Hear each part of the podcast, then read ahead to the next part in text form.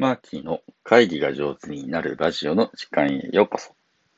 皆さん、こんにちは。ファシリテーターの青木マーキーです。このラジオでは、毎朝ですね、ファシリテーターの青木マーキーが会議が上手になるコツを10分、えー、お話しさせていただいてます。朝といってもね、今日はね、夕方の5時15分、えー、収録してますね。遅くなってすみません。今日ね、朝1時でね、あのー、一から学ぶファシリテーション講座っていう、まあ、ある学会の皆様のための講座の準備等々があってですね、ちょっと今まで体を開けられませんでございました。日曜日ですね。はい。えー、っと、日曜日はね、コメント返しスペシャルということで、この一週間でいただいたコメントをですね、えー、お返事をなるべくしていきたいと思っております。嬉しいですね。あのね、あの、こうやって配信をしている人間にとって、皆さんが何かしらね、こんな風に感じたよ、こういう風に思ったよというコメントをね、えー、頂戴できるのは非常に嬉しく思います。このヒマラヤのですね、コメント欄から書いていただいても結構ですし、まあ、ツイッターなんかっていうね、Facebook なんかで僕にタグ付けやメンションつけて、えマーキーのこのラジオ聞いてこう思ったよって書いていただいても大変嬉しく思います。えー、ではですね、今週月曜日からいただいた、あですね、えー、放送に寄せられたコメントを読ませていただきます。本当ありがとうございます。5月の10日はですね、えー、初体験は2度来ないと、初体験は2度来ないよっていう、まあ、息子とサップをしたよっていう話のお話でありました。うん、そのサップすごい面白かったですね。えー、ノブさんからのコメントです。サップ楽しそうですね。初体験は2度来ない。名言ですね。そうか、嬉しいな。初めてした体験が充実していると、またしたいと思うよな。去年度1年の担任でした。子供たちにとっては全てが初体験。同僚と共有していた考えは、とにかく子供たちが楽しいねと思える教室でした。息子さんのように最高とまではいきませんが、マーキーの話を聞いて間違ってなかったなと思いました。ノブさん素晴らしい先生ですね。あのー、ですね、あの、1年生、あの、小学校でも中学校でもそうですけどね、入った時にね、ギャップを感じて、あの、しんどい子供って結構いるので、あ、小学校面白いな、中学校行けてよかったなって思えるようなクラスを特にね、スタートの1年はできるといいですね。ノブさんありがとうございます。焼きトマトさんからもコメントいただいてます。サップやってみたくなりました。イェイ。はい。えまた、実習生だった頃、指導者から車椅子学習のことで怒られたことを思い思い出しました。お前たちにとっては何度も機会のある車椅子体験学習かもしれないが、あの4年生の子たちにとってはこの車椅子体験学習は一生で一度きりの経験になる可能性もある。その意識を持つように、と。なるほどね。安心できる場で初挑戦ができる、そんな場をホールドしていきたいと思います。マーキーさん、今日もありがとうございました。焼きトマトさん。あのね、こう仕事の現場から学んだコメントがとってもいつも素敵です。はい、ありがとうございます。えー、ミキティからもコメントもらってます。えー、ミキティありがとう。やってみる。このドキドキが次のエネルギーとなる。えー、失敗したらその時に考える、そうした経験が大事なんだなと感じました。うん、なるほど、そうだね。ヨコピーからもコメントもらってます。写真を見て本当に楽しそうだと思いました。サップの最高という息子さんのことは安心な場が初体験できて本当にいいですね。というふうなところですね。ありがとうございます。教えすぎないでやってみる。失敗 OK。そして次のゴールを指し示す。なるほどです。大自然を味方してくれますね。というふうにしてね。えー、サップのね、このインストラクターね、えー、原田京介君ってすごく素敵でしたね。えー、なんと、このね、投稿にはたくさんコメントいただいていて、コバさんからもね、えー、こんな風にいただいてます。私もサップこいてます。イェーイ。すごいね。えー、この春は同僚の子供たちがサップ乗ってみたいということだったので体験会を開きました。おお、すごい。素晴らしいです、それは。子供たちがすごく楽しんでいた姿が印象的で、代わりがきにはまた一緒にこぎたいと言ってくれました。マーキーの話を聞いて子供たちの貴重な撮体験をお手伝いできてありがたいことだったんだなと、改めて感じました。淡路島でもサップこいてみたいです。ぜひね、淡路においでください。ひまちゃんからもコメントもらってます。あと数日後に初体験の場を作るんですが、参加者の皆さんの心に残る、ああ、またやりたいって思えるような場を作らなきゃ、と肝に銘じましたということです。ひまちゃんもありがとうございます。誰かにとって、このね、仕事が初体験かもしれない。そう思うとね、少し丁寧に我々仕事ができるかもしれませんね。ありがとうございます。5月11日はリモートワーク時代の同期のつなぎ方というね、お話をさせていただきました。この投稿にはですね、ひむかいまさよさん、母さんからですね、3枚の写真持ってきて話す素敵な自己紹介ですね、というコメントをいただいております。えー、他にも、のぶさんからはですね、職場の初任者は昨年度から同期にあんまり会えず関係性を築けないということを嘆いていました。会議の前にちょっとした宿題を出すのは参加する同期が生まれ、そうですね。相手の背景を理解するってとっても大切だと感じています。今日の会議もうまくいくことを祈ってます。ノブさんに祈ってもらえると大変嬉しいですね。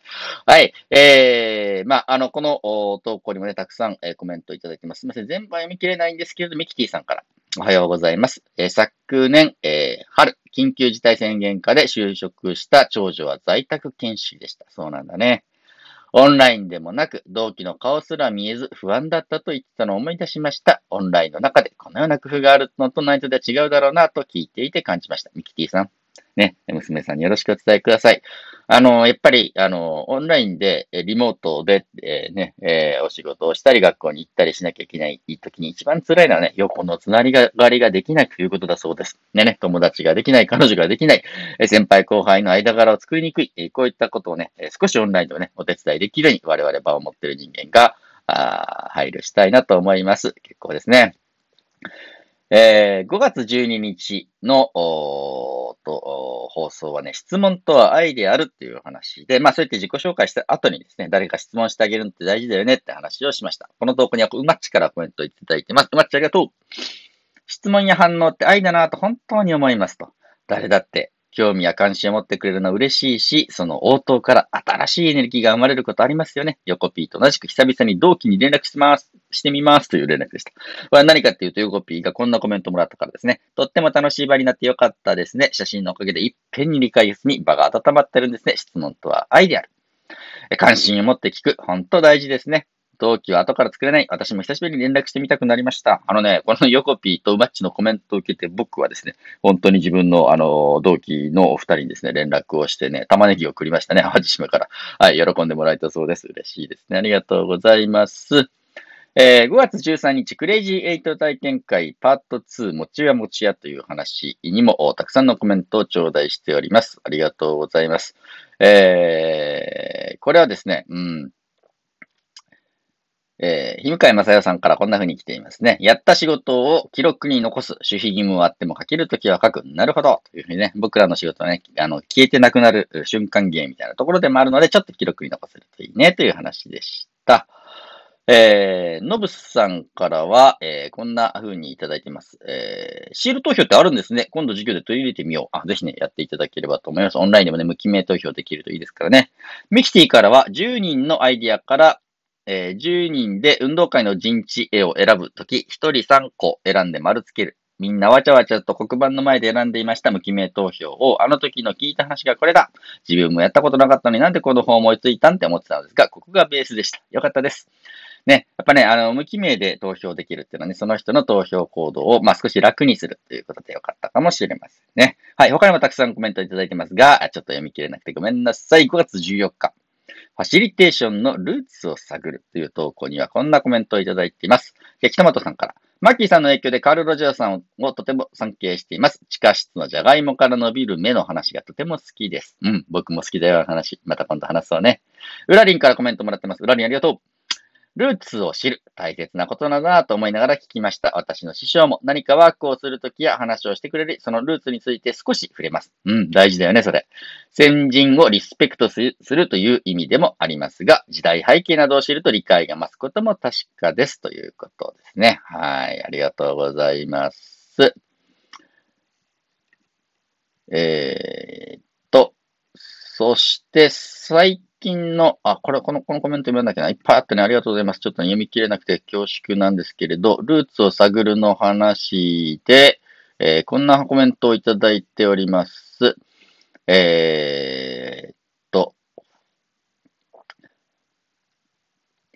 ファシリテーションのルーツの一つで、トーキングスティックってネイティブアメリカンが来てるんですねっていうね、コメントいただきます。これ本当に大事で、ネイティブアメリカン、アメリカのインディアンのね、えー、人たちが使ってきた会議手法っていうのは、もっと本当に太古の昔からやられてる方法で、えー、ね、その意思を持ってる人が話をする。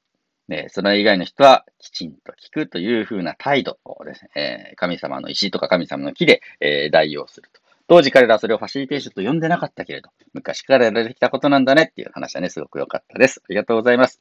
最後、5月15日質問は愛にも攻撃にもなる。えー、これはですね、前のあの質問とはアイディアルの投稿に、川野っちがね、えっ、ー、と、質問してくれたので、成立した回でありました。